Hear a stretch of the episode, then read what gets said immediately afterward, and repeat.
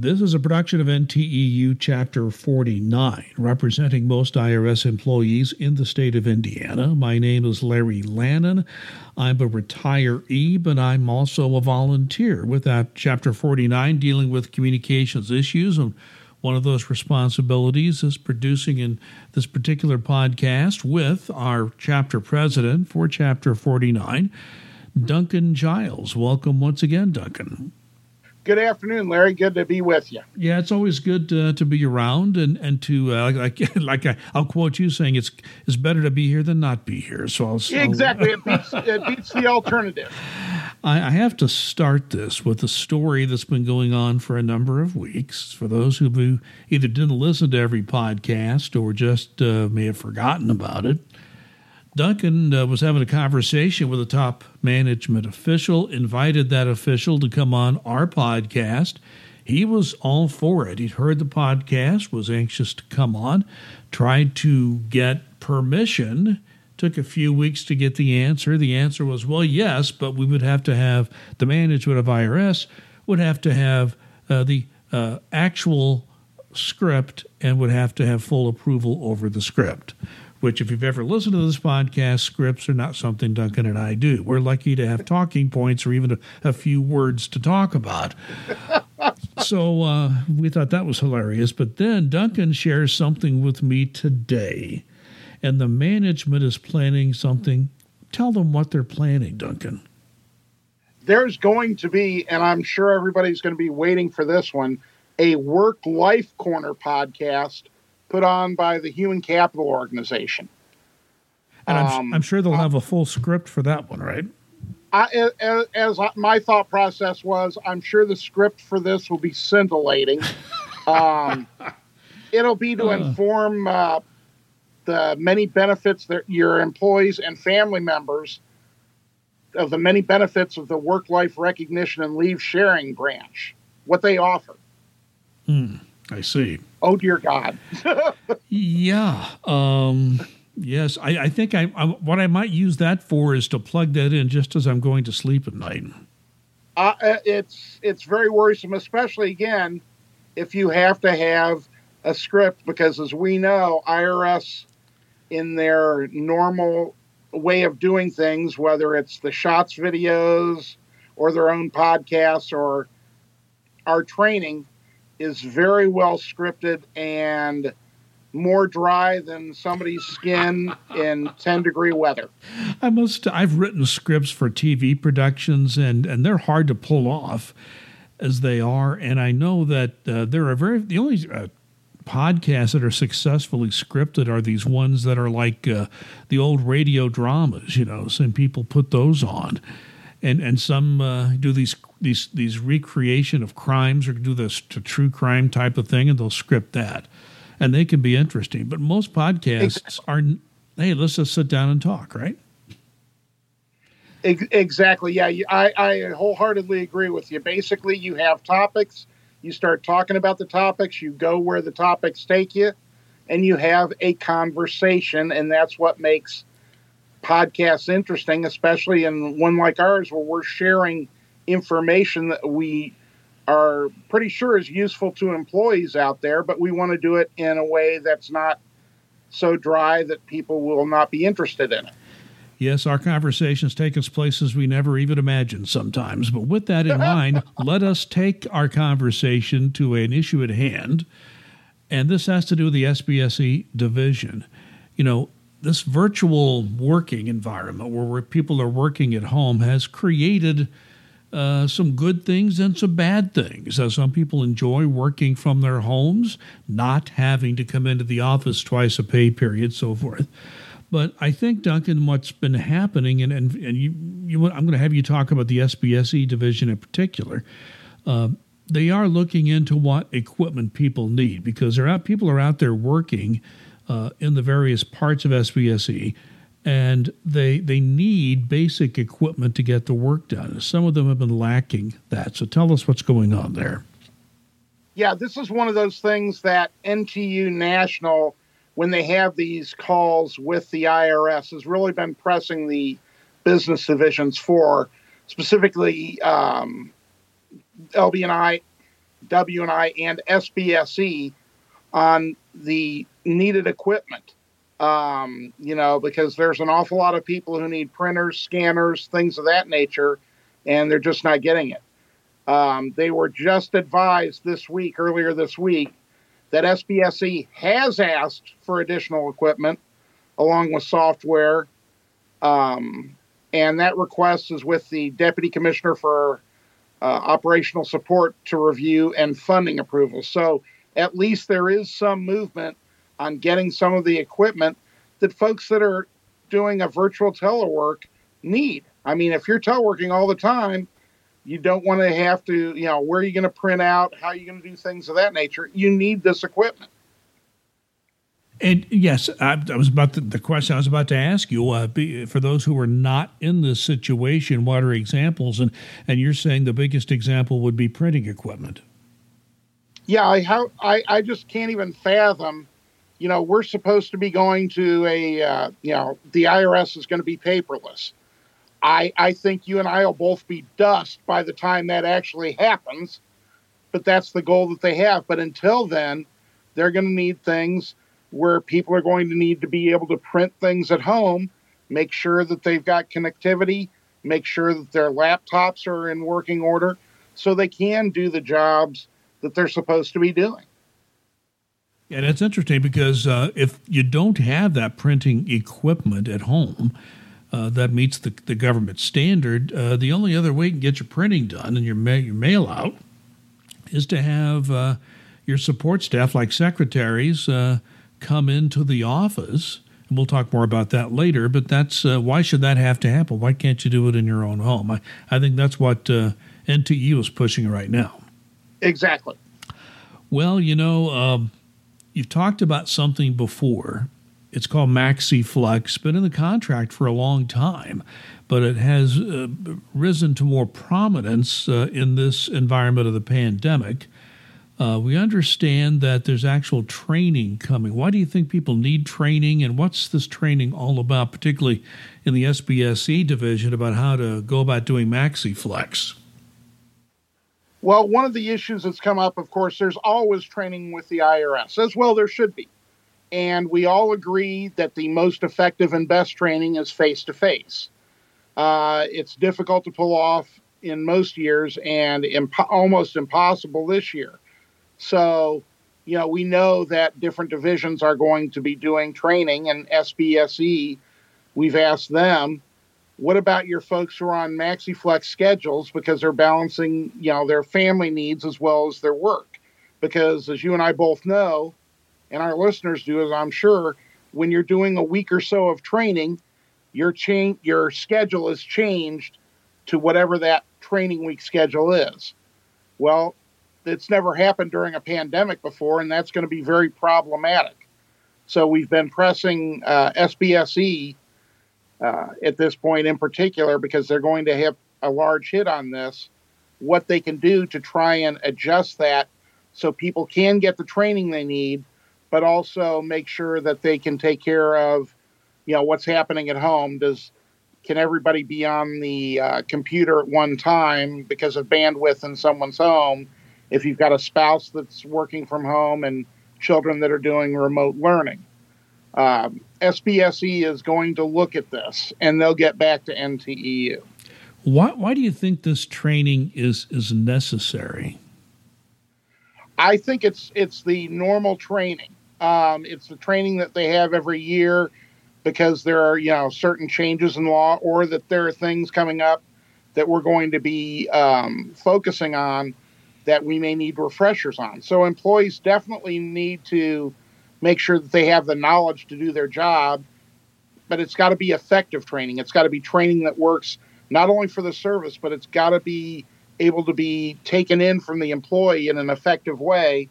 And if they're worried about, you know, what's going on at home or not able to jump on because their child has got a test and they've got to be doing, you know, taking up the bandwidth, you know, there's there's got to be some sort of understanding there and ways to work around that. Yeah, for those who don't really know MaxiFlex or have never had reason to use it, as I understand it, and correct me if I'm wrong, it basically means you get your 40 hours in every week, but you could be working a little here, a little there. You could be working like at 4 a.m., 2 a.m., midnight. You just need to get your 40 hours, and it gives you the flexibility to work at different times of the day. Does that pretty much sum it up, or is there? Yeah, the hours aren't quite that hugely varied, but it, the the concept is exactly okay. that. Well, it's not, uh, different. Yeah. It's different than gliding. It's more it's more open than uh, than gliding because gliding is where you come in at a certain time and leave at a certain time, and MaxiFlex gives you the availability to break up your day much more to make sure, as you said, to get your 40 hours in for a week, 80 hours in for a pay period. Okay, very good. So it's a way of being more flexible, getting all your work in, just allowing you to take care of it could be a variety of things, family responsibilities or whatever else may be, may be going on. Well, there, there's sometimes we have good news and sometimes we're not sure uh, whether the news is good for us here in, uh, in Indiana. But uh, you have been told that revenue officers and revenue agents are going to be hired by the service. That's the good news. The bad news, we have no idea if how many or if any will be coming to Indiana. Tell us what you know about that. Yeah, we keep hearing the uh, the rumors here and there. Well, we know there's going to be hiring. They've said that there's going to be hiring. They haven't said how many or where it's going to be. Uh, lately, there have been the vast majority of hiring has been on the coasts where they think that there is high risk and availability, high risk uh, to go after those and um, the best return on the dollar. In my opinion, right now, everybody is so short across the country because of retirements and not able to backfill that you could put revenue officers or revenue agents anywhere in the country and it would be very effective uh, money wise just because there's such a shortage everywhere. So, of course, you know, everybody is pushing to get hiring. I can tell you, my fellow chapter presidents across the country are the same as me saying, hey, look, we don't have enough people to cover what needs to be done. We need to get hiring in our area. And I've had conversations up the line uh, at high levels with folks in the IRS about Indiana, and I get the yes, we understand, and we're taking a look at it, and we'll do what we think is best type thing. But I'm definitely pushing to make sure that um, Indiana is being thought of for hiring, and I'm sure that there are other chapter presidents across the country doing the same thing. Interesting you mentioned that because going all the way back to the 1980s, I can remember being involved in as a union official talking to management, and in the 90s particularly. And what I always heard was yes, there will be hiring, but a place like Indiana, we're not growing enough in terms of our economy to be able to justify that hiring. So I guess the question I would ask you from what you're hearing and what you want, as best you can uh, disseminate and, and go through what you know, will these hirings be made based upon the number of retirements in a certain area to backfill? Or will these positions be placed around the country where the service thinks they need the staff, even if a place like Indiana may be starved over time? I think that's the fear. What, what do you think's going on? Unfortunately, I believe it's going to be the latter. Um, I don't think it's going to be looking at backfill, even in areas, because over the last several years, when we've had retirements, they do backfills in an area. So Indiana, Indiana may not get a hire but if we're in the same area with Ohio, some parts of Ohio may get it, even though there wasn't a backfill there, just because that's where they determined that they have the biggest need. Now, I don't even think it's going to be backfill for areas. I think it's going to be basically where the service thinks that their greatest needs are. And if it's going to continue to starve places like Indiana of revenue agents and revenue officers, so be it. Now, there's a, a legal term that we throw around a lot, and we try to explain it every time we do. It's called evacuation notice. There's been an evacuation notice uh, in place at the Internal Revenue Service for some time. Uh, there was an announcement recently in recent days that that evacuation notice for the IRS has been extended indefinitely. Just just tell us in practical terms what that means. Yeah, the evacuation notice was due to expire uh, just about a month from now, September 26th. And that was making a lot of us, um, NTU and IRS management, at different levels a little bit nervous, saying, okay, what are we going to do now? Is this going to mean that everybody's going to be coming back? And so, of course, National NTU and IRS were having these conversations, as I'm sure IRS was having with Treasury. And basically, the decision came down that we are going to um, extend it indefinitely, that they are not going to reissue any new notices um, at this time, but they're going to, you know, say basically we're going to try and maintain the status quo. So if you're on telework, you'll remain on telework without, so far, without the two uh, day reporting during a pay period. And we're pushing that very hard to keep it that way. We, you know, if you're on, uh, if you're coming into the office, for example, in a uh, TAC or a call site, you'll continue to do that. As of right now, if you are on weather and safety leave, self certifying that you're high health risk and you're not able to telework, then you will continue on that. And that, as you said, is going to be going on indefinitely. Let me move to something else because dealing with a pandemic is hard enough. We've been dealing with that since late March. But there is a fear amongst some public health officials that not only will we be dealing with a pandemic in the fall, we'll be dealing with a flu outbreak in addition to that. So there's been a big urgency placed on, on, on people getting their flu shots. Um, some people uh, will have with their insurance plan with the government, uh, they shouldn't have to pay for a, f- a flu shot. That's not true with every plan, but a number of them. And there are some free flu shots out there. Uh, just talk about this whole flu shot issue and how important that is.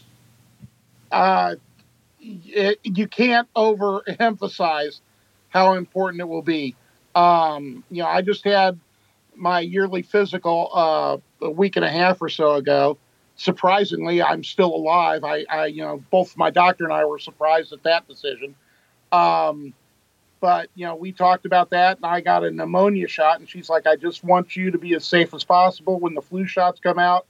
Get it. It may not help with something like COVID, but it keeps your immunity up for you know whatever the strains that they're worried about this year are flu so to try and make sure that you're in the best health you can be to ward off something like, you know, unfortunately getting COVID 19 by mistake if you're not careful enough. Okay, so urgency is get a flu shot, find a way, and uh, I suppose they can always call you. There are all, all kinds of options out there, but uh, hopefully your health insurance already covers that. When I get my flu shot, uh, I'm as a retiree covered by my federal uh, employee plan still in retirement. So I just go to the pharmacy. I'm never charged and uh, just wait in line and, and get my flu shot. So I would certainly recommend it to, to everyone in, in this particular environment. Switching to do something else, sort of tied into something we've mentioned earlier. I mentioned the secretaries and some of the support staff needing to come in just to go through the mail and to issue letters, that sort of thing, get the, the official type of printing done uh, when employees do not have printers available at their home. There are some employees who are bugging the management saying, look, we just aren't able to function well at home. It's just the nature of this. It, it doesn't uh, set with me well. I just can't get my work done the way I can at the office. I want to go back to the office voluntarily. At first, IRS management said, no, we're not going to take the risk. Where is that now? Okay, yeah, IRS was very adamant, and depending upon the division and the area, they're still very resistant to employees coming in to work. But at the highest levels, it's been discussed because this has been going on for a little while now the discussions between IRS and NTEU. On the one hand, we want to make sure, and IRS does as well, that every employee is as safe as possible. But as you said, there are going to be certain employees who've got situations in their homes where teleworking, especially you know for several months as it's been already and for the foreseeable future, just isn't a good viable option. So employees are saying, "Hey, look, if I take the right precautions, if I make sure I'm socially distanced in my office, you know, if I you know make sure that I'm washing my hands frequently, can I go back into my office to work?" And The IRS has said that they are going to be uh, looking to approve these with the approval of the managers, and as long as there's adequate space. Um, and they're going to be contacting managers down the line to let them know that this is now going to be an option for employees. Do you think that how are managers going to react to this? I mean, um, I'm sure some managers are very, uh, how should I put this?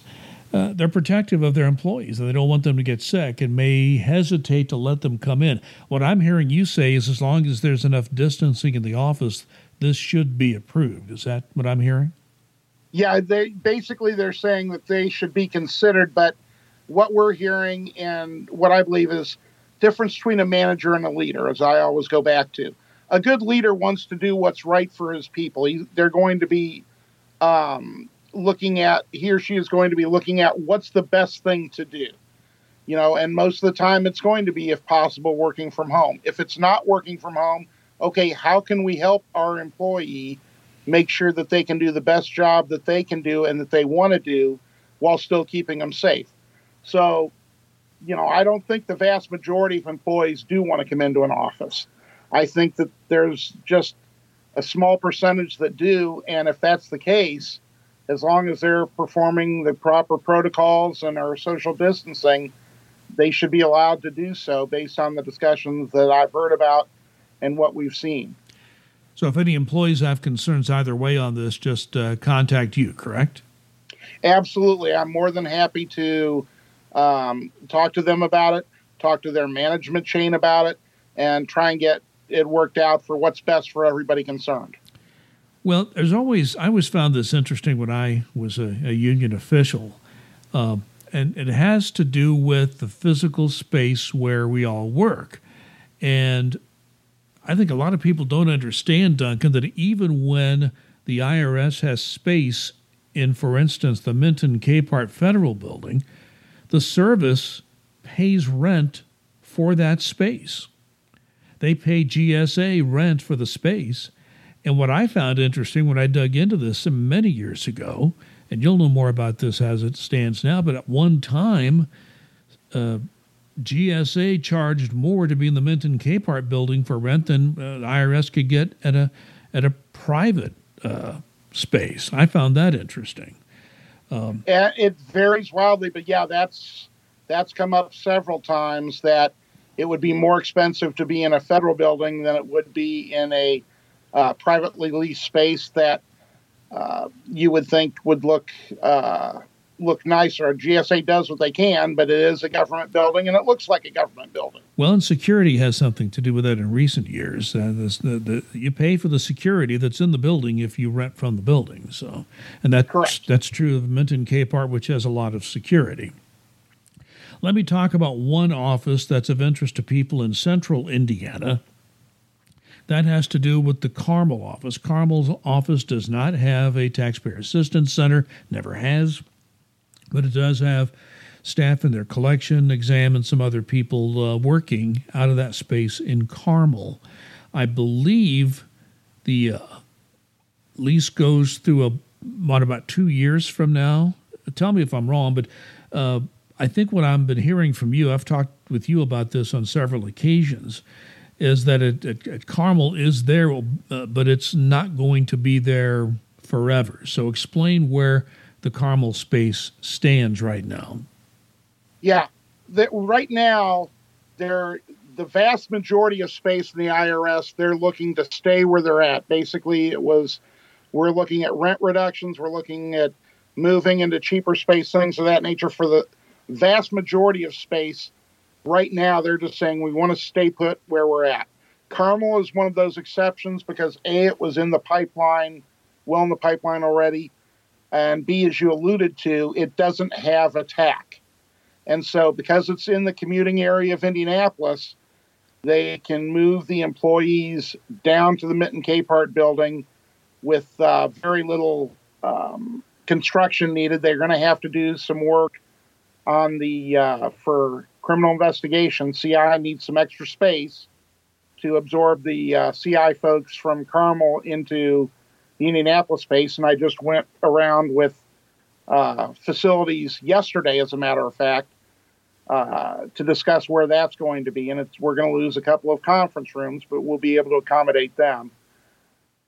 Yeah, by June of 2022, um, those folks in Carmel will be moved down to the Minton Capehart Federal Building unless something unforeseen that nobody can think of will happen. And it could be a few months before then, depending upon how soon construction is done uh, with the CI folks and get get them ready for a move. So once that is done and finished, they'll be ready to move folks from Carmel to uh, downtown Indy.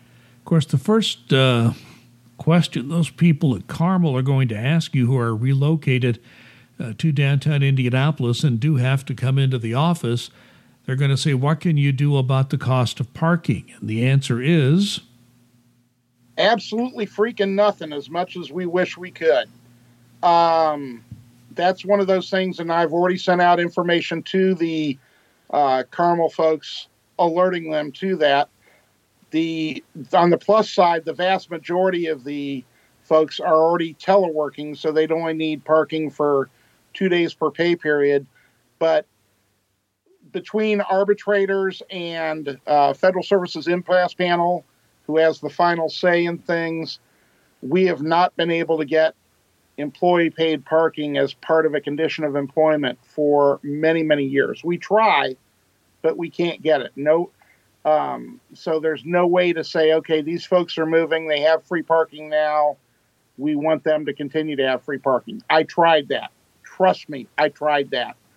And it was just a whipping a dead horse. They just knew that they weren't going to be able to do that. I tried it when the Greenwood folks moved from their post of duty down to uh, Indianapolis. Unfortunately, we just don't have any way to force IRS management or GSA for that matter to do that. So they are going to have to be on their own for parking. Yeah, and unless things um, change market wise in the next couple of years, I just walked around downtown uh, near the Minton Capehart building the other day. Looked to me like parking fees have not gone down, they've gone up pretty substantially, even though hardly anybody seems to be working downtown. Yeah, they were just uh, around the start of the uh, year of this year, beginning of the year, they really started jacking the parking up because there were fewer and fewer lots, especially around here, because they're taking to building on those lots. And so now, what's going to be happening with the pandemic? And are, is everybody going to be coming back to their offices downtown, or is there going to be some sort of permanent telework where you know these people may have office space but they hardly come in it? Will that do anything to change what the rate and availability of parking is, especially around the Minton K Capehart building? We just don't know yet. So that's two years away, and markets can change up or down, so we don't know, but people need to be prepared for that. Another office in the state of Indiana uh, under the jurisdiction of NTEU is uh, uh, for Chapter 49 is the Fort Wayne office. They've had some roof leak problems. Where does that stand? Yeah, there were a lot of roof leaks in the uh, in the Fort Wayne office. It's uh, it's in an interesting building, uh, very large building, um, and we were concerned. Frankly, we were concerned about mold once we discovered the extent of the leaks, and just heard the good news is is because the way that the uh, the HVAC system, the air conditioning and heating system is, is that because it's because it's not put together that well, there was a lot of air escaping in the ceiling, so there was no room for mold to grow. Because if there were leaks, it dried up pretty quick because of the excess air coming out, which shouldn't be happening in a proper system. Um, which is the strangest thing I've ever heard on an explanation on a HVAC system, but it actually worked to our favor. That's a good, good news. news that is a good news, bad news situation for sure. Exactly, exactly. But the good news is, is they're going to work on the HVAC uh, system, so that kind of condition is corrected.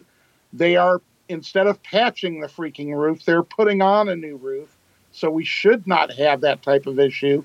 And they're going to go ahead and extend that lease there in Fort Wayne with those conditions. So it should take care of the problem issues there. So it looks like all other offices are uh, solidly in place. Um, there is one thing you want to say about South Bend, though. Yeah, basically, what they're looking at at South Bend is it doesn't have what's called a model TAC. And as you know, a model TAC is something they came up with a few years ago saying, okay, we want them to have this type of desk, the uh, taxpayers on the other side to have this and all the offices across the country are sort of a hodgepodge. And South Bend's is really different than what they want the what they call the TAC model to be. So they're looking at um, doing some renovation there in the TAC in South Bend to possibly expand it and make it into a model TAC because they're planning, supposedly, they're planning some hiring there in South Bend um, for that because right now they have no TAC employees and they're saying they could have anywhere from three to five. I will believe that when I see it, but that's their plan that they're looking at.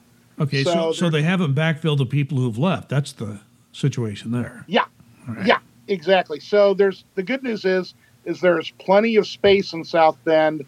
So even with renovations, uh, there should not be an issue with uh, with employees. And the one thing I do want to mention too is when people say, well, you know, I'd like to move into new space, you know, that sort of thing.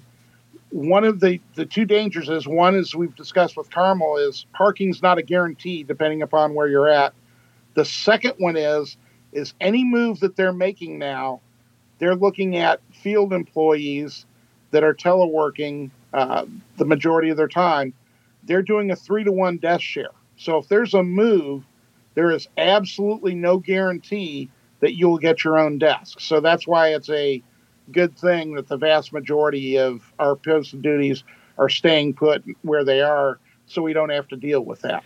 Yeah, that's been coming for a long time. So we've sort of been able to put that off, as you said, with the situations that we have. So all the other offices should not be uh, seeing any major changes. And if there are, we'll let you know. One last item here, and I just want to throw this out that if you work at the Indianapolis call center, we do expect a fairly important announcement to come out. It should be good news if it comes out the way we think it will. Uh, so watch our uh, watch uh, emails from Duncan if you're internal. We'll put this information on our Facebook page as well, and uh, hopefully by next time we talk, we can talk more detail about that. Any any last uh, comments, Duncan, before we wrap this up? Uh, no, just the usual. I want uh, everybody to stay safe, treat your fellow man or woman, you know, correctly and politely. Doesn't matter what shade their skin is. Everybody should be treated equally, and wear a mask and please social distance because we don't want to lose any of you. This is the Chapter 49 podcast. You just heard uh, Duncan Giles, president of After Chapter 49 uh, representing IRS employees in the state of Indiana. I'm Larry Lannon. Thanks for listening, and we'll be back next week.